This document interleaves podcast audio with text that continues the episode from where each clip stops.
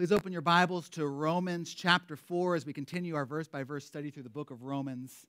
This morning we're going to be covering verses seventeen through twenty-five.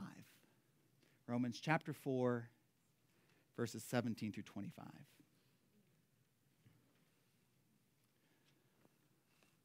A long time ago, in a galaxy far, far away, audiences of all ages since the release of George Lucas's Star Wars in nineteen seventy-seven have been fascinated with this pop culture phenomenon.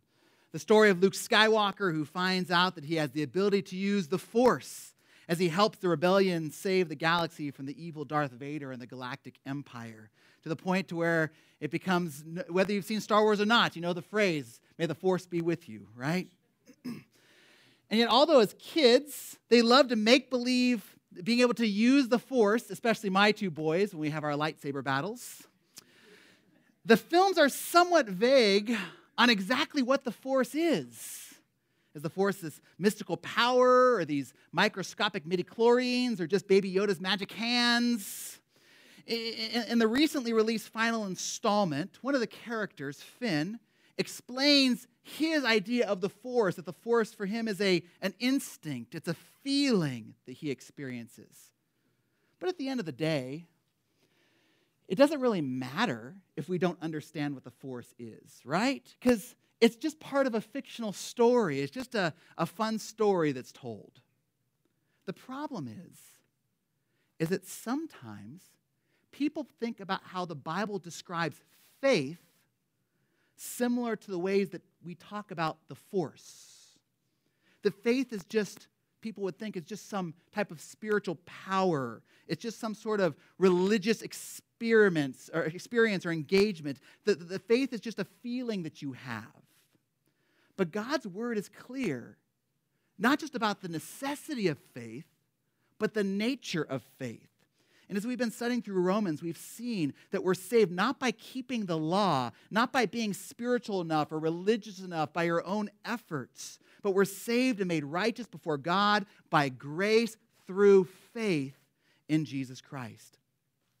But it's not just any faith that's saved. It's not just any sort of idea of faith or mystical experience or spiritual experience like Luke Skywalker being able to use the Force.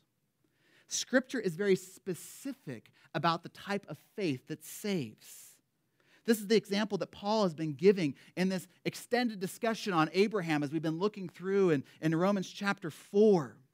Is that, that this discussion about Abraham, that he is that the family of Abraham includes both Jews and Gentiles who are declared righteous not by keeping the law or not because of any sort of, of, of, of ethnic heritage, but simply by having faith like Abraham's faith. That's what saves. But that leaves in an important question that Paul's going to dive into in this next section. If faith alone saves, if faith like Abraham makes us children of Abraham and, and children of God, then what is faith? What's the nature of saving faith? What does it look like to have faith like Abraham? And importantly for us, how do I know if I have that sort of saving faith like Abraham? This is what Paul continues to unpack in these next verses, in verses seventeen through twenty-five, as it shows that it's not just any conception of faith that makes one a child of Abraham, but he gives a specific description of Abraham's faith that provides for us the example of this true biblical saving faith. So, so let's look at how Paul describes Abraham's faith. First of all, Paul talks about the object of Abraham's faith. Look at verse seventeen with me, where Paul continues by saying, "As it is written, I have made you the father of many nations, in the presence of the God in whom he believed, who gives life to the dead and calls into existence the things that do not exist." So here's the difficulty, that as you look at Romans four, it's this one big argument, and we're jumping right into the middle of the argument. We're actually jumping right into the middle of the sentence. Paul's explaining here that Abraham is the spiritual father of both Jews and Gentiles because salvation's not based on heritage, it's not based on obedience to the law, but salvation is, is based and being declared right before God. It's based purely on having faith in Jesus Christ, faith like Abraham. That's why Paul quotes Genesis seventeen, verse five here, that Abraham is the father of many nations, not just physically through, through Ishmael and through Isaac, but also he's the father spiritually of all who had have faith like his faith. And then Paul starts to shift the topic here to answer that question of what is Abraham's faith? What does that look like? Now, the grammar and the logic of this section is, is kind of difficult if you look at this verse. So try to track with me here. After that quote from Genesis seventeen, most Bibles, like what I read from the E S V, give this formal translation. It's a prepositional phrase that Paul uses, in the presence of God. But what does that mean? You can't just say in the presence of God. That makes no sense without some other phrase that that's describing. You have to ask, what is in the presence of God? Is he talking about the quote he just gave? That God made you a father in the presence of God? Maybe. But it makes more sense that Paul's actually continuing his argument before the quote. That before the quote, he's talking about how Abraham is, is, the, fa- is, is the father of all who would have faith like him. So if certain Bibles like the Christian Standard Bible or the N I V translation, they're going to connect the dots for us here. And they, they show us that, he's con- that Paul's continuing his argument from before about how Abraham is the father of everyone who has faith like Abraham. So Paul continues here, as the N I V would say, saying, he is our father before God, or Abraham is our father in the sight of God, in whom Abraham believed. Paul's shifting the focus from Abraham's universal fatherhood to the particular faith that Abraham had as the father of all who have a similar faith. And look what Paul says about this faith that Abraham has. Look at, look at the rest of verse seventeen. So verse seventeen is about Abraham's faith, but it's not really about Abraham at all. You guys see that? The whole rest of the verse talks about Abraham's faith, but it's not about Abraham. The rest of the verse, the focus is on who? It's on God. You guys see that in the text there? Here's the point. Abraham's faith, this example of saving faith, is entirely God-centered. Faith is not about an attitude you have or a feeling you have or a personal conviction you have. Biblical faith, saving faith, is not first and foremost about you. Saving faith is first and foremost about someone else, about focusing on the God of the universe. You see, sometimes people talk about faith like they're referring to, as I said, some type of spirituality, or maybe it's some sort of positivity and, and hoping that, that good things are just going to happen to me, or good things are just going to happen in life. That's what faith is. I think about one of the most famous lines in sports history. Don, I'm sorry, it's not about baseball. Um, but in the nineteen eighty Winter Olympics, if, if, if you've seen the remakes of the movie, or, or maybe remembering watching this, the U S hockey team was about to win this impossible match against the U S S R juggernaut, right? And, and as they're, they're getting closer to the win, Al Michaels, who's, who's commentating on the game, gives one of the most famous lines in all of sports history, right? Do you believe in miracles? He asks. And that's how people often think about faith. Do you believe that these good things can happen? Is it just faith just believing in these good things, having this positivity, believing in miracles? But you see, when you read the Bible, the Bible doesn't primarily talk about faith in miracles, because biblical faith is not as much about faith in miracles as about faith in the God who does the miraculous. You see, biblical faith is not just any sort of faith. It's not just any sort of belief. It is faith in a particular person, and a singular person, and the God of the universe. And then again, it's not just about any concept of God. My faith in this God, or my faith in this idea of God. But it's faith in the God who's revealed himself to us, as we see in the scriptures. That's what Paul's going to give here. See, Paul goes on to explain that this biblical saving faith is in a particular God who gives life to the dead. You see that there in verse seventeen? Throughout the Bible, God has revealed himself, who not only created all things, but has the power to overcome death with his resurrection power. Not only can God give, give, give life to the effects of this dead world, like we see with, with Abraham and Sarah's inability to have children, But God also is the one who demonstrates that he is the true God, the only God, by raising Jesus Christ from the dead. This is the God in whom Abraham believed, the one who can infuse life where there was no life purely by his resurrection power. See, this is different from every other religion and every other philosophy. This is the God who, yes, declares he is the way and the truth and the life, and he demonstrates that, and he proves that, and he backs that up by his resurrection power and raising Christ from the dead. That's how we know that he is the God of the universe. And second, we see that biblical saving faith is in the God who calls into existence the things that do not exist. I struggled with this phrase. What does Paul mean by this? What does Paul mean by calls into existence the things that don't exist? The way that a lot of Bibles translate this, like the Bible that I read out of the E S V here, it could be a reference to looking backwards to the creation of the world, right? Where God called what didn't exist um, in, as a result, those things came into existence. It, it, it's looking back to how God created out of nothing. Now, that's true. We see that in Genesis one. That's an important aspect of God, that God is the creator. But as you look at this, is that what Paul's talking about here? Is that the emphasis of Paul here in this example of Abraham's faith? See, I, I think that the New King James or the Net Bible, they translate this a little bit, a little bit better because they insert this important word that's there in the Greek text, this word as. And that word as doesn't show a result that God spoke to what wasn't exist and created as a result, but God gives a, he's giving a contrast.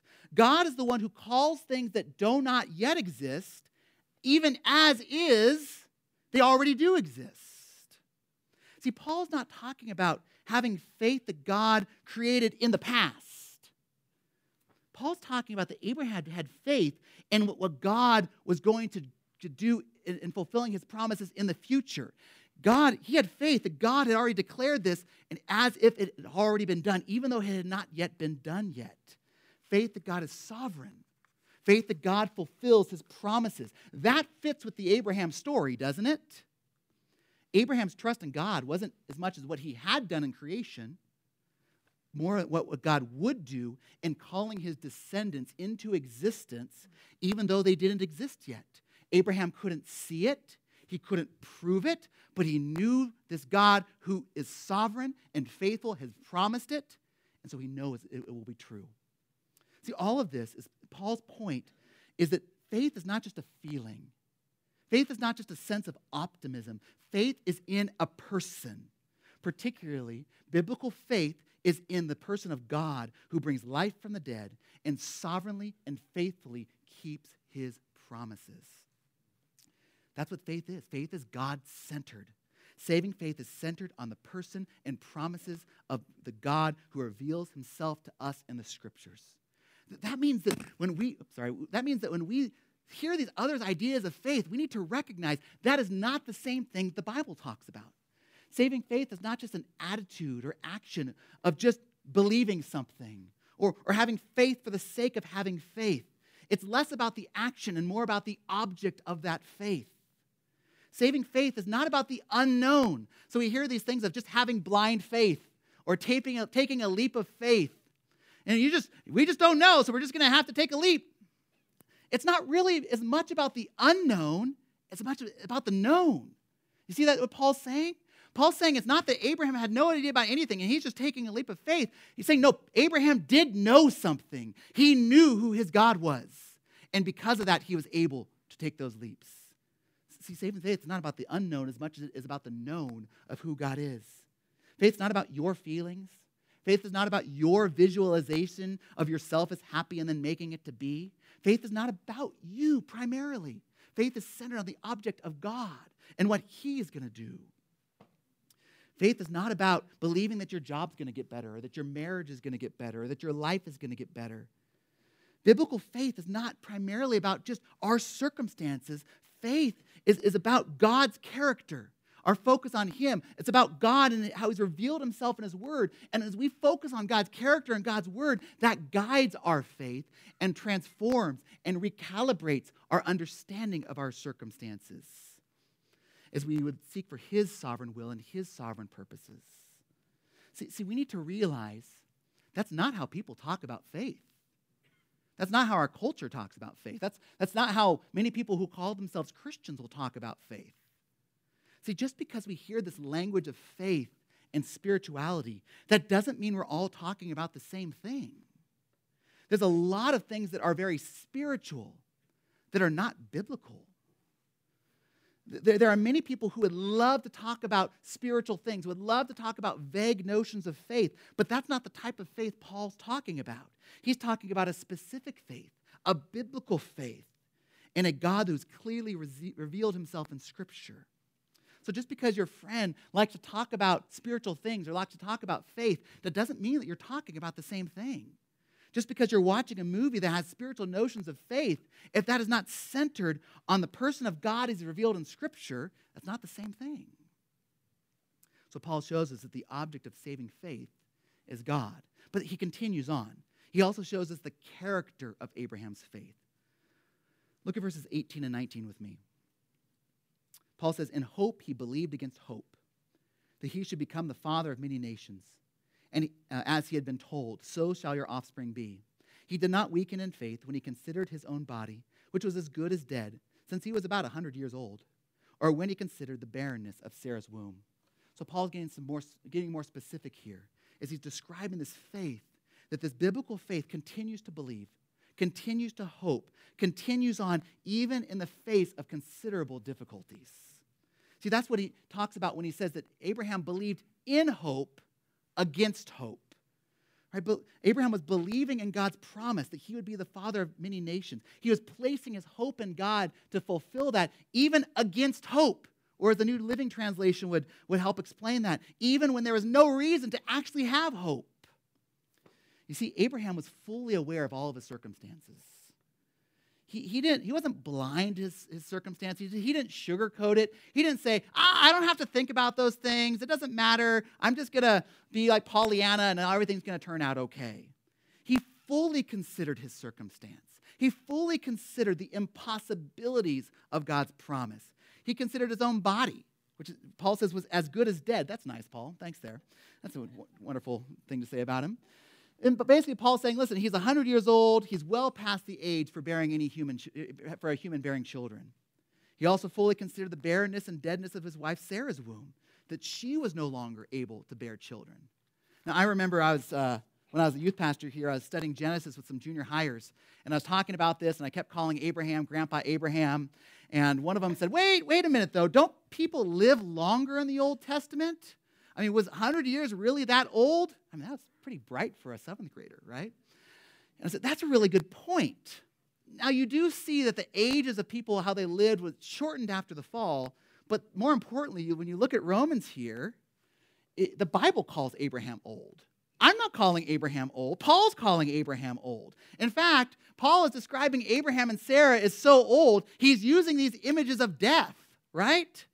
I mean, imagine that birthday card. Congratulations, you're one hundred. Your body's pretty much dead. Right? I mean, that's what Paul's saying here. But here's the point in all that. Abraham wasn't naive. Right? Abraham wasn't this guy who, ah, I'm not going to think about the bad things in life. I'm not going to think about the difficulties. I'm just going to put on rose-colored glasses. He didn't ignore the reality of his situation. He didn't sugarcoat the obstacles. He fully considered every difficulty he faced. He knew that from a human standpoint, there was no hope he and Sarah would ever, ever, ever bear any children.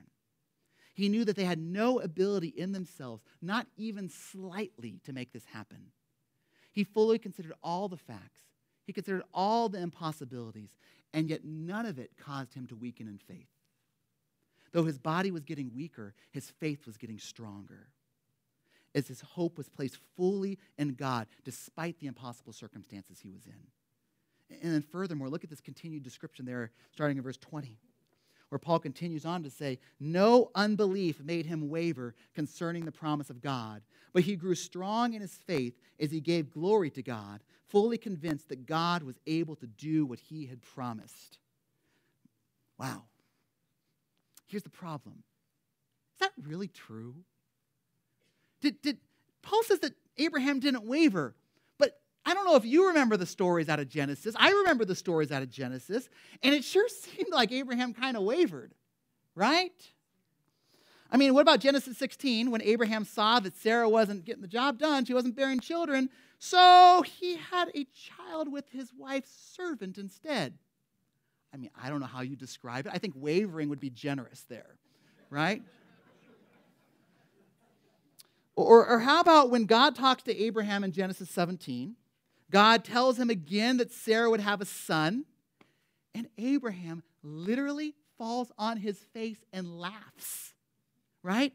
God comes and talks to him, gives him his promise, and Abraham falls down and laughs at God, right? He's literally saying, ha, that's funny, God. That's a good one. You almost got me there.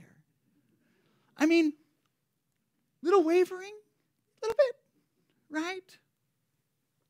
So what does Paul mean here? What does Paul mean that, that no unbelief made Abraham waver? Paul knew the Old Testament better than we know the Old Testament. So what does that mean? Clearly, Paul's not saying that Abraham never doubted. He's never saying that Abraham never strayed or never struggled. Of course, Abraham had momentary doubts. But the point is that when you look at Abraham's life as a whole, these doubts were never more than momentary. Th- these doubts were always overcome by him running to God, by his faith in God and God's promises. Abraham shows us that saving faith does not mean perfect faith at every moment, but that saving faith shows this basic pattern of unwaveringness, of perseverance, of persistence through those obstacles and through the doubts that we have. My friends, this is a great comfort for us. I know it is for me. Having faith like Abraham doesn't mean that we're never going to doubt, or never going to struggle, or never going to waver, or never going to stray. This is going to happen to us just like it did to Abraham. The question is not if you struggle. The, the, the question is, when you struggle, when you doubt, where do you turn to? Are, are you using your circumstances as you struggle with them as an opportunity to turn away from God, to trust in yourself? Or are you seeing those as an opportunity to turn to God? Because even though your circumstances may put you in a fog that you just can't understand, you do know one thing of who God is. And you're going to anchor your faith and your trust there. You, you see, every time Abraham's faith was challenged, every time he started to give in to doubt and despair, he persisted. He fell down and he got right back up. He turned to God in faith, and that caused his faith to grow stronger and stronger every time he did that. Just like you grow stronger physically when your muscles are broken down and then built back up again so that you can carry greater weight or engage in greater activity, Abraham's example shows us that we grow stronger in faith in the same way. As we contemplate, as we look fully square in the eye, the difficulties that we're facing, and we struggle with them, but we know who our God is. We know what he's promised, and we turn to him. Because of his trustworthiness, every time we do that, our faith grows. As we find our dependence and our delight as God is our Lord and our Savior and our treasure, our faith grows and our God is glorified. And then look at the result of such faith. Look at verse twenty-two, where Paul says, that is why his faith was counted to him as righteousness. This, this is the example of the faith that's counted as righteousness. Not just any faith. Not just some idea of faith or belief, but genuine faith like Abraham that perseveres and trusts in God despite the circumstances. That type of faith that finds its dependence and its delight in God, that faith, Paul says, is the faith that saves. Not just for Abraham, but all of Abraham's spiritual children who demonstrate this similar unwavering faith in God and his saving promises in Jesus Christ. You see, that's Paul's point here, is that saving faith we see is unwavering.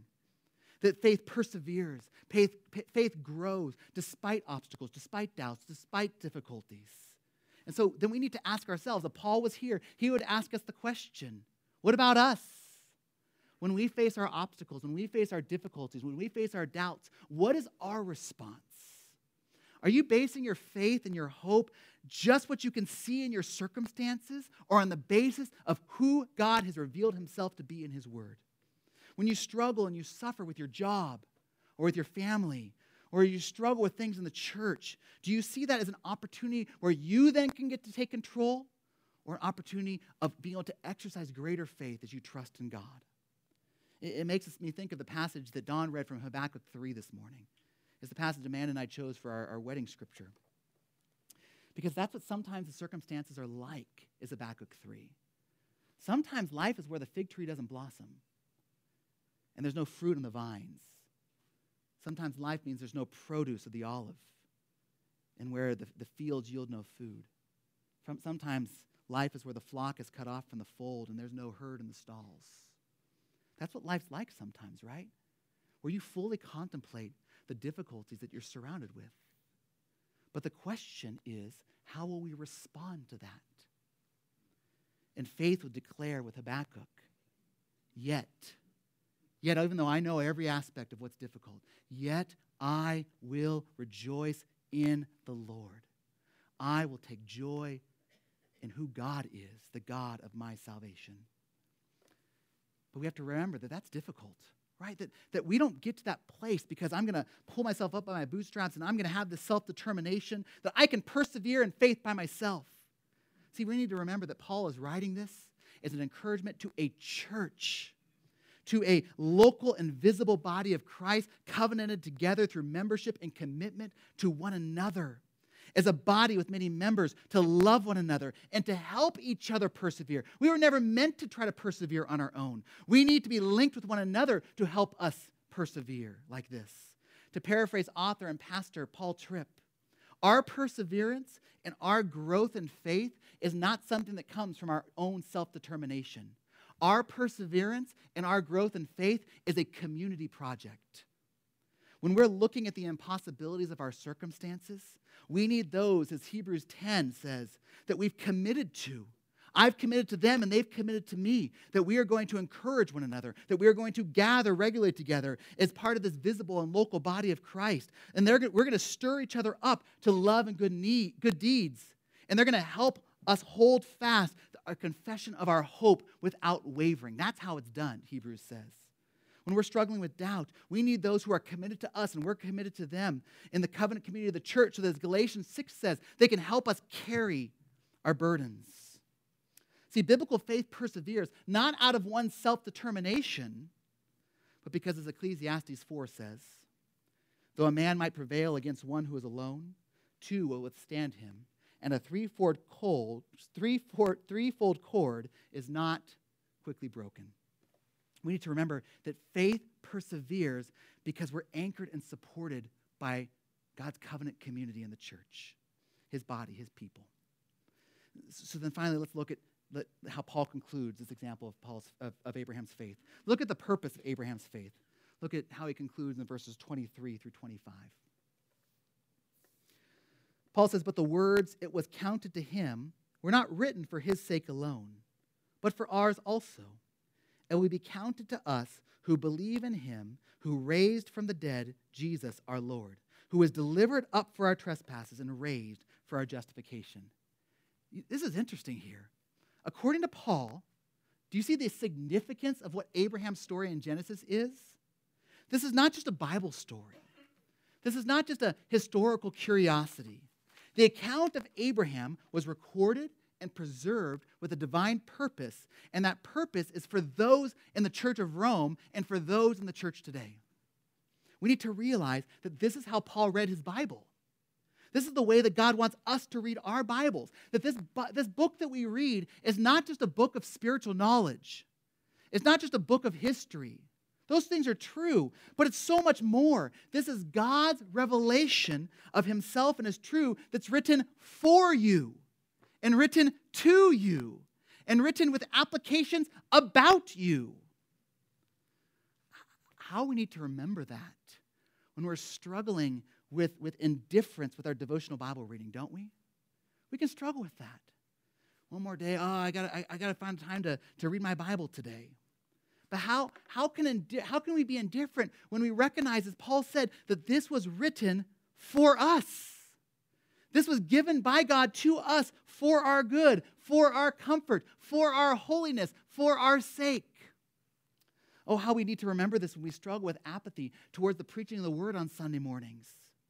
You see, since the example of, of the church in Scripture, in this early church in Scripture, the focus of the gathering church was the preaching of the word. This is what was recovered by the reformers. This is what we practice today. Why? Because the word of God is God's revelation of himself. This is what God has revealed about himself. It is inspired for our sake to make us complete, equipped for every good work and life and godliness.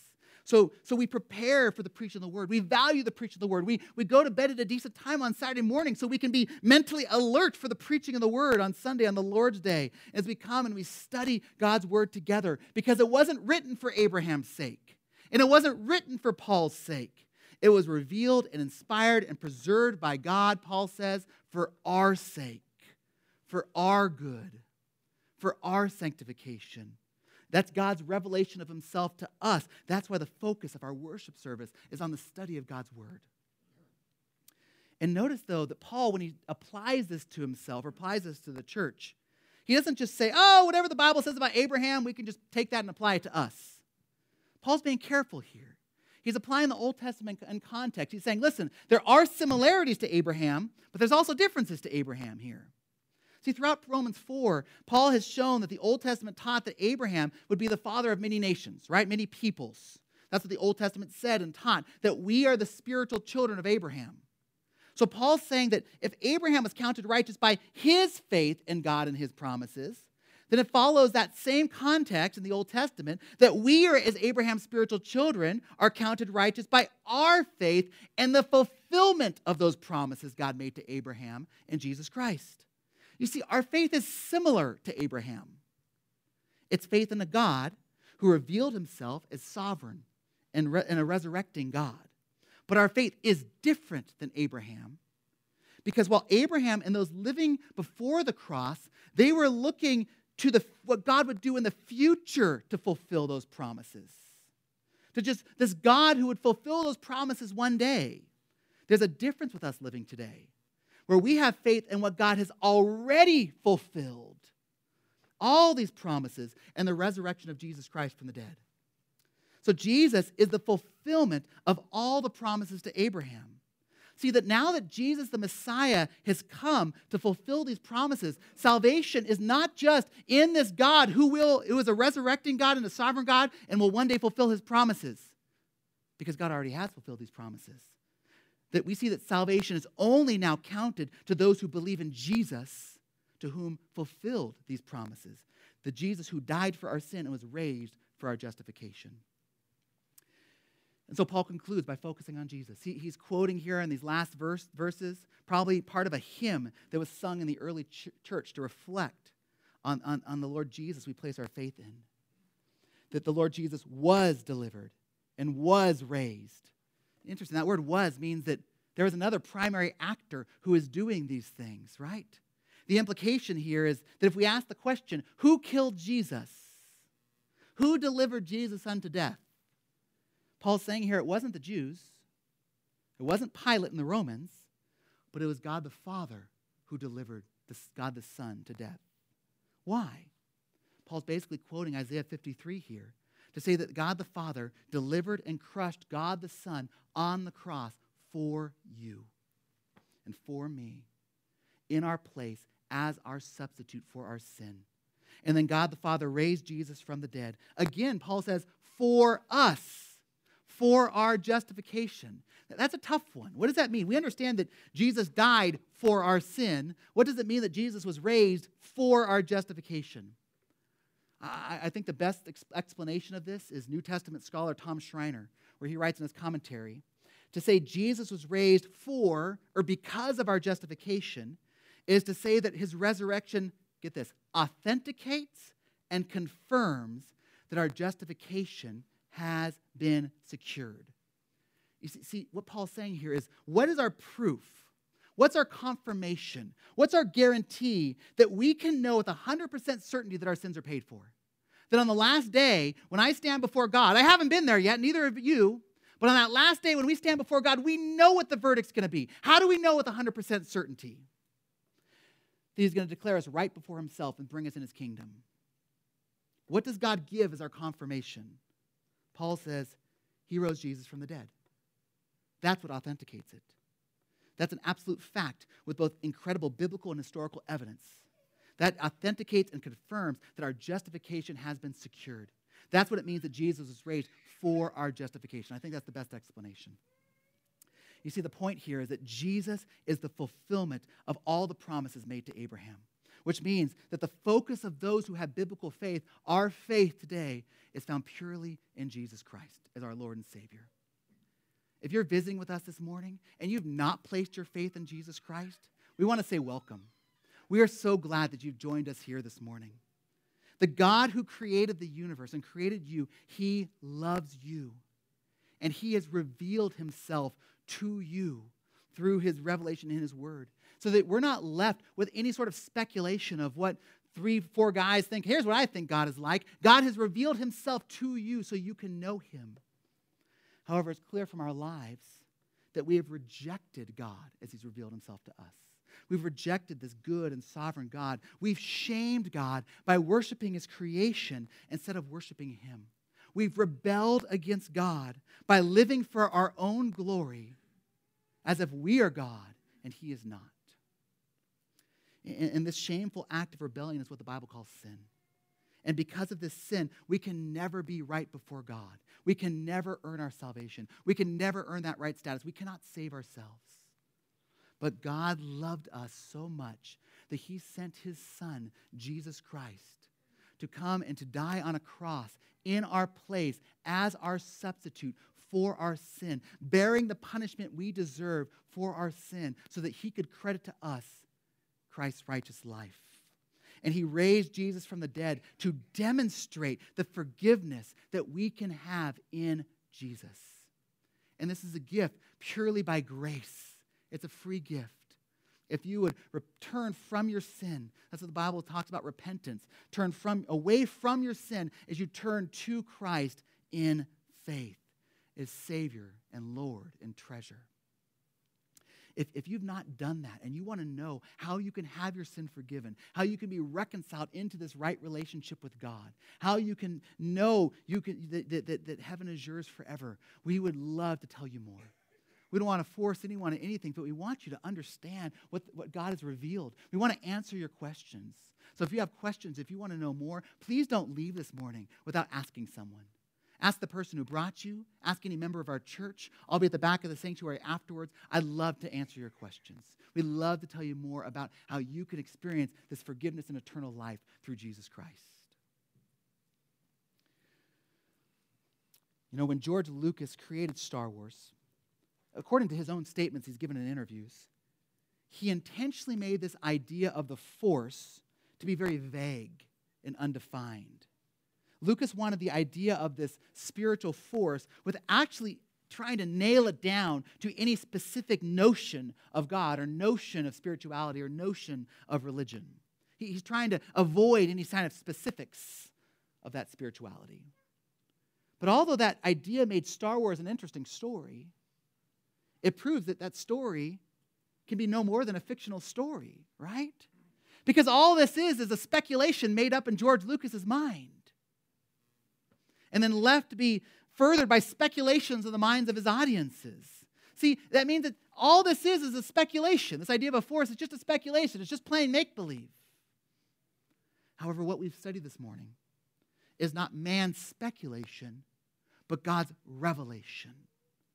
God's revealed salvation by grace through faith in the Lord Jesus Christ. It's not just any speculation of, here's what I think faith is, and here's what you think faith is. But Paul has anchored us that it's, faith is not just a spiritual experience. Faith is not just an internal feeling. Faith is biblical faith modeled and exemplified by Abraham. It's a particular faith in the sovereign and resurrecting God revealed in Scripture. It's a particular faith that perseveres and grows despite obstacles and difficulties. It's a particular faith that is in Jesus Christ, who died for our sin and was raised for our justification. That's what it means to have faith like Abraham.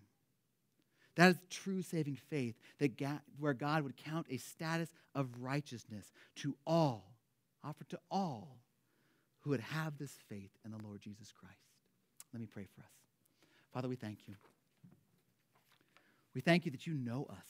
You know us so well, and you know how we tend to get moved along and drift along with the different speculations of our own minds, much less the speculations of, of, of man and our culture. So we know, we thank you that you have revealed yourself, and you've revealed yourself clearly in what we need to know about you for life and for godliness, especially what we need to know about you for salvation. We thank you that you've given us this example of faith, and you've, you've, you've re-emphasized it through Paul so that, that that can be an encouragement to us as we would continue to grow in faith.